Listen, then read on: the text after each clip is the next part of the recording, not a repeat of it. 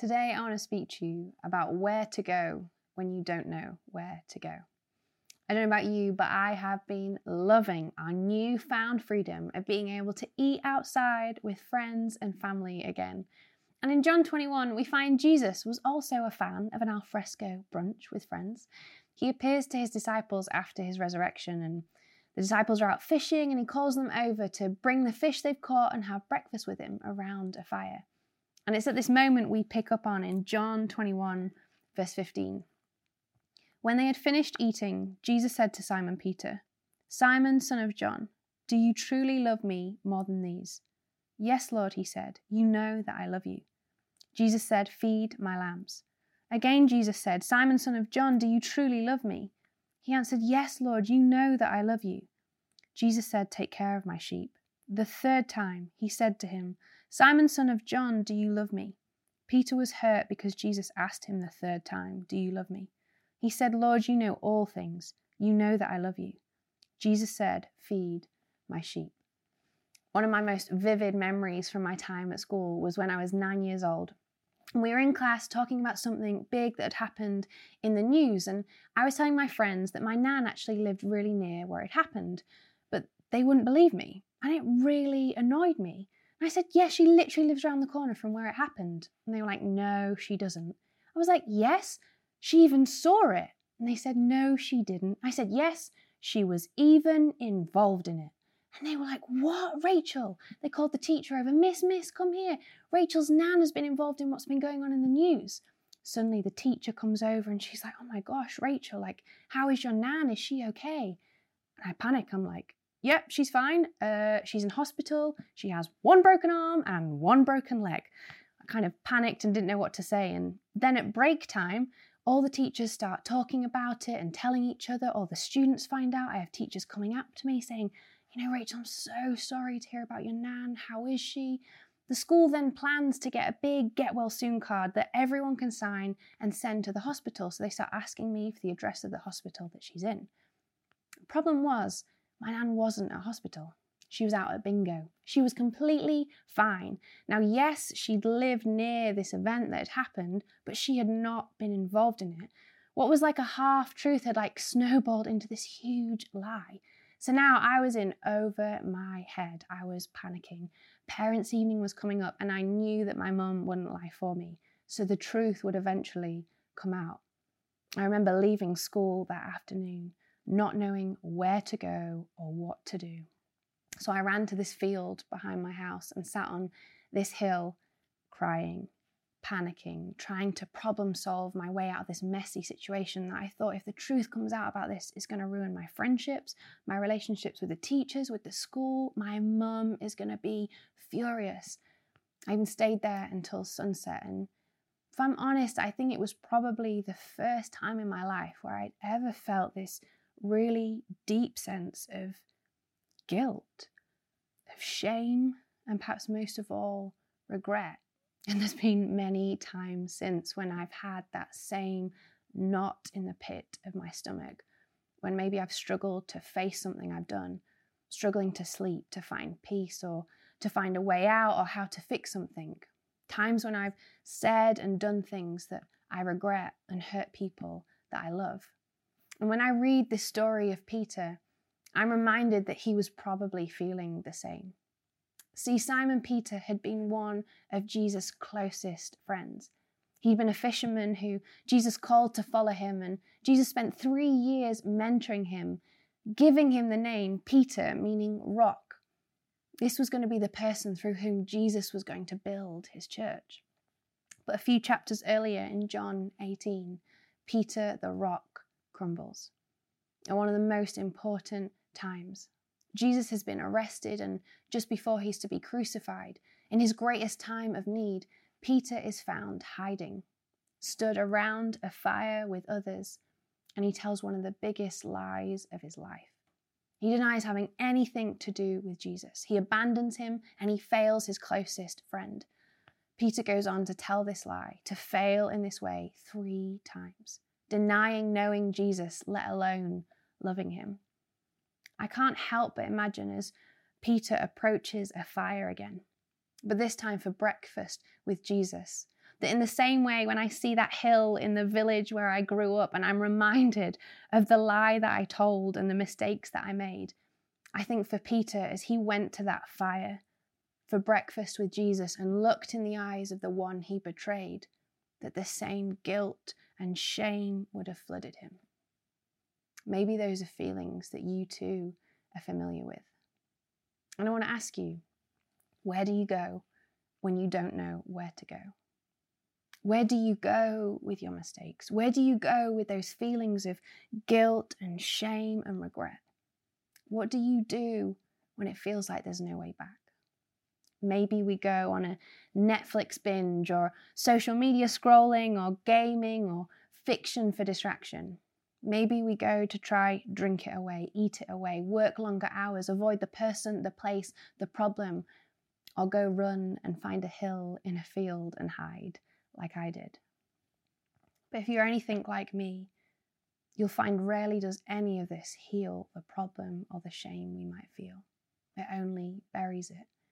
And in some form or another, we can find that we carry it with us and it can become so destructive to our lives, to what we see when we look in the mirror, to our relationships, and for our ability to really live life in all its fullness.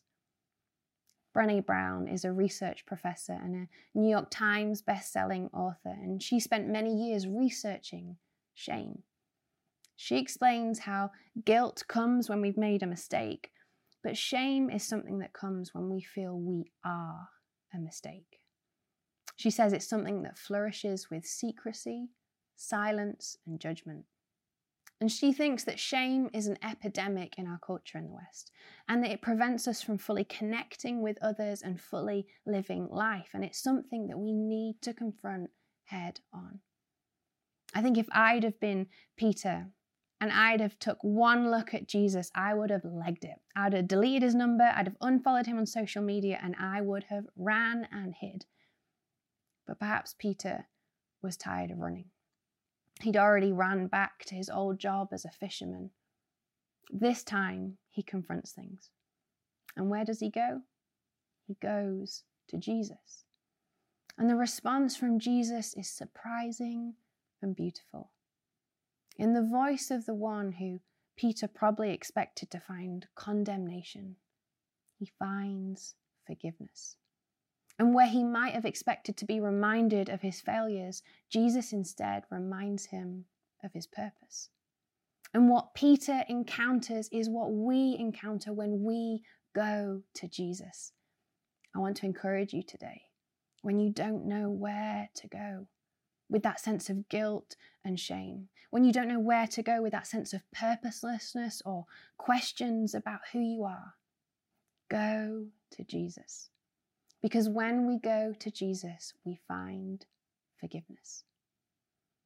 Three times Peter had denied knowing Jesus. And three times in this passage, Jesus asked him if he loves him. For every one of the three failures and mistakes, Jesus offers Peter a second chance to make things right. It must have been a moment of great healing and restoration for Peter. Maybe you've experienced the power of those words I'm sorry, you're forgiven, I love you. I remember a time of really putting it, uh, my foot in it with a friend, a close friend. I betrayed her trust. And I wondered if that would be the end of our friendship. I remember that moment when the text message came through from her saying, It's okay, I forgive you. And that's a moment that we can know with God. In 1 John 1, verse 9, it says, If we confess our sins, our mistakes, the things that we've done, He is faithful and just and will forgive us. Now, it doesn't say if we just confess the small stuff, He'll forgive us from the small stuff, but it's everything. He is faithful to forgive us. And because of that, we can also forgive ourselves. C.S. Lewis says that if God's forgiven us and we refuse to forgive ourselves, it's like setting ourselves up in a higher tribunal than God. If God forgives you, you can forgive yourself. When we go to Jesus, we find forgiveness. But when we go to Jesus, we also find freedom. For the three times that Peter failed to be all that he was created to be, in failing Jesus, three times Jesus says to him, Feed my sheep.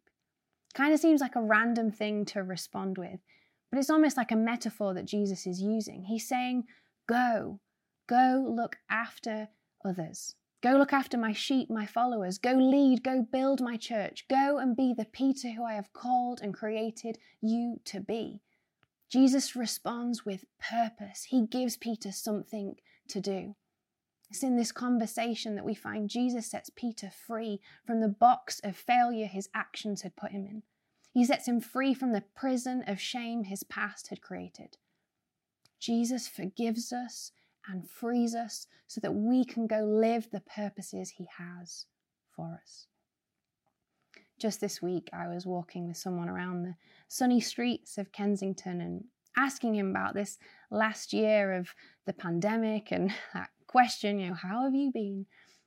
And he started to share how he'd actually been in a really dark place at the start of the pandemic. He'd been stuck in this pattern of addiction that had been going on years and only got worse. His mental health was at rock bottom with anxiety and self harm. And all of this was affecting his relationships with other people, and he felt he'd been close to breaking point. But then he said now things were amazing. Things had really turned a corner. And I said to him, like, what happened? Like, what was it? What was the turning point? And he said, November. I was like, what happened in November? He said, in November, I think I actually became a Christian. I'd been at church all my life, but I finally understood the forgiveness the grace and the love of God. He said, I finally got it. He'd been at church one time and heard someone speak about how God is the God who runs towards us. He's the God who loves us and pursues us and forgives us, no matter the mess we're in or the shame we feel. And then he said, he sat down with someone and he told them everything that had been going on in his life. He brought all the things that had been hidden into the light. And he said at that time, everything changed. It was like this weight was lifted off him. And he said, things haven't been the same since. Where do you go when you don't know where to go? I want to encourage you to go to Jesus, the one in whose presence all sin and guilt and shame loses its power to go to the only one who can truly heal the things that we'd rather hide. I want to encourage you if you feel lost or purposeless in this season to go to Jesus. Perhaps you've lost your job, perhaps you're struggling to know your purpose in your day to day life. Perhaps you're wondering what on earth you are on this earth for. I wonder if you will go to Jesus when our response to Him is that, Jesus, we love you, we want to follow you. It's when we begin to speak with our Creator that we begin to learn what we are created for, just like Peter. And then we get invited to following Jesus on this lifelong journey of finding out what our life is about.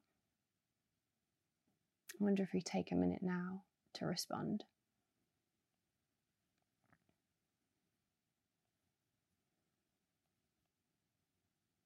Lord, I thank you that you are faithful to forgive. And I pray right now for each person praying that they would know the power of the freedom that you died for them to experience.